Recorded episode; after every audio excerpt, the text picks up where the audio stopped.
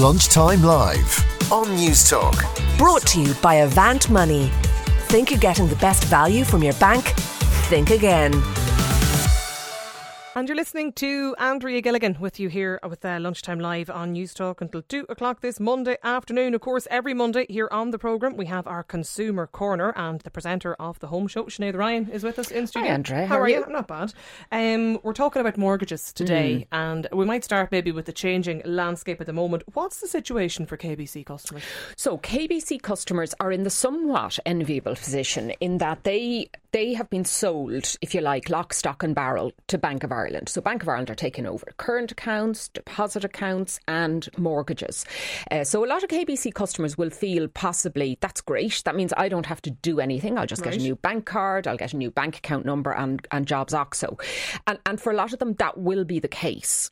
However, for about 40,000 homeowners, their move to Bank of Ireland actually might they, they just might have to think twice about what's happening now. If they're moving, the good news is, and the reassuring news is, if you're on a fixed rate with KBC currently and you move to Bank of Ireland, irrespective of anything, they must maintain that contract for you So until up. whatever your KBC Doesn't deal matter. was, you'll get the same. Doesn't matter. You'll Right. get the same deal uh, until that three year fixed rate or five year fixed rate or whatever it was is up.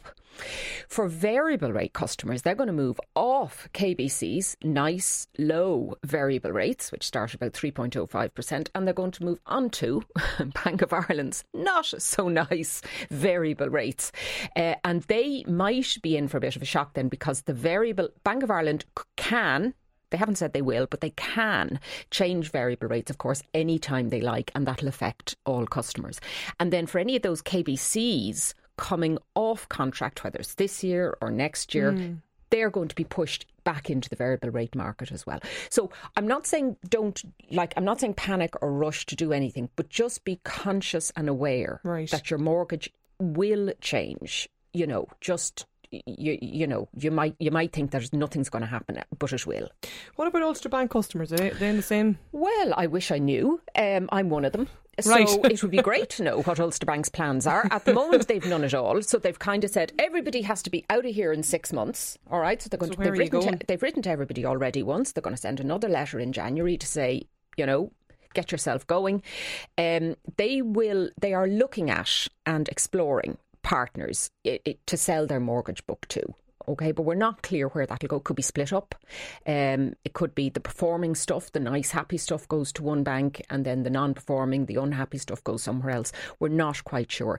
Now that said, it's a ripe opportunity for anybody of any bank who is a customer Hmm. to look at switching. And in fact, I would recommend people look at switching every few years, regardless, you know, of, of, of who they're with. Yeah, well, I know myself for a lot of the deals now, when you draw down your mortgage, you're probably on a fixed rate for about five years. Yeah, seven in ten mortgages are fixed rate mortgages. Uh, and and therefore it gives you that certainty of outgoing. You know where how much money you're going to be spending each year, um, and and it gives you that security. But every fixed rate contract comes to an end, and that's usually the catalyst to go and look elsewhere. Where are the good, like, what are the good deals? Are there good deals at the minute? There are.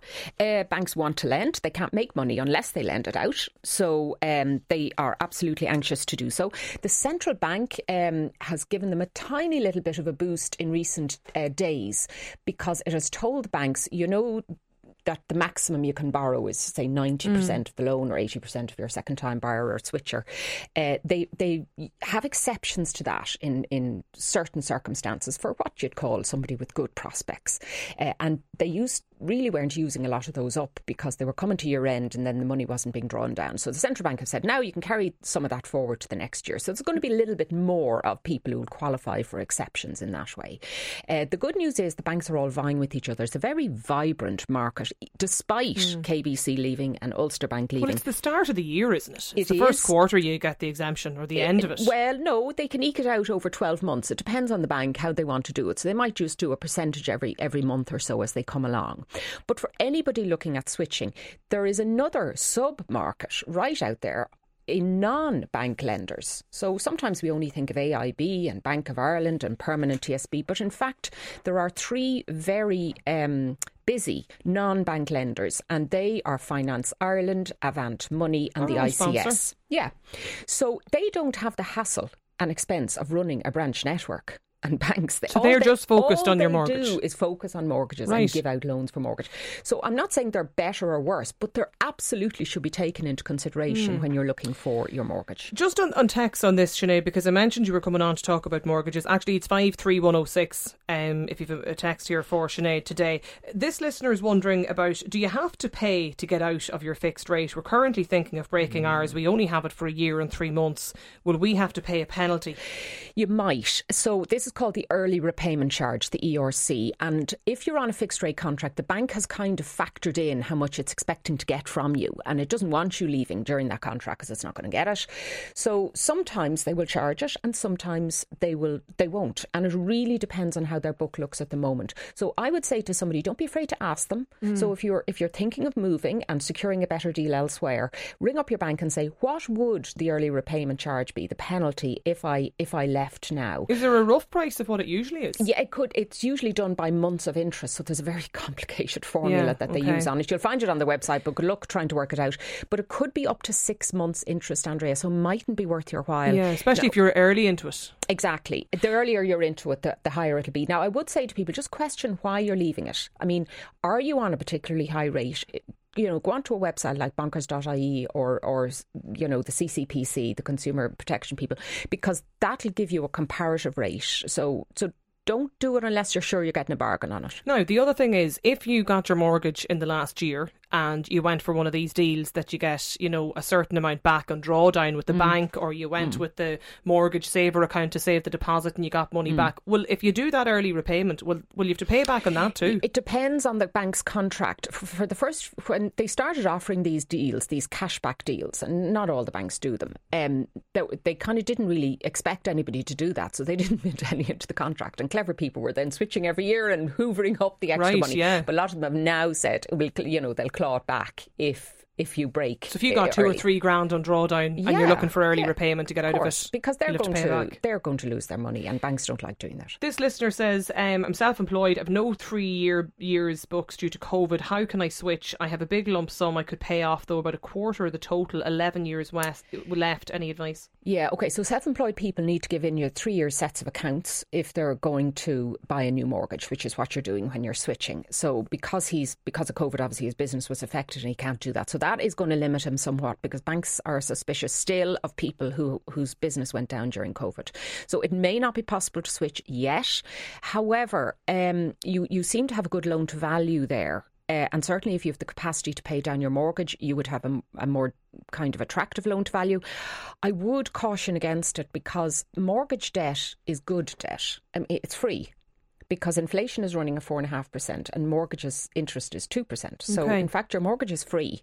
So paying it down makes no sense at all. You'd be better off if you have any other debt, like credit cards, overdrafts, bank loans, anything like clear that and you're in a much mm. more attractive position then for a bank. Uh, I would say to that listener, self employed people are in a slightly different scenario. Go to a mortgage broker, a specialised mortgage broker. You won't pay much for it, maybe 500 quid or less. Uh, and they will shop around with these non bank lenders who are all via brokers. You can't just go into a branch. Uh, and they'll find you a deal. Just there's a lot of messages coming in here on uh, people with the tracker mortgage or KBC. Mm. Uh, this texter, and there's a lot of these. What should I do? I'm on the tracker nothing, with Ulster. Nothing, nothing, nothing. Right, you've heard it there. if you have a tracker mortgage of any kind, hang you on to it with your bare fingernails and do not move. The bank will have to move you somewhere, and they will have to honour the tracker you know, and, and banks hate tracker mortgages do nothing. yeah, simple as that. do you know, there's a lot coming in as well on mortgage protection insurance, Sinead. Yeah. We're just out of time, but we might look at that another day, actually. Yeah, big issue, big issue. People get overcharged on this yeah. all the time. And my top tip, please, please, please don't buy your mortgage insurance from your bank but we will cover it again in a in a future. Okay, all right. Sinead Ryan, uh, presenter of the Home Show here on Newstalk. Uh, thanks a million for joining us for this week's Consumer Corner. Sinead will be back this time next week. Lunchtime Live on Newstalk. Brought to you by Avant Money. Think you're getting the best value from your bank? Think again.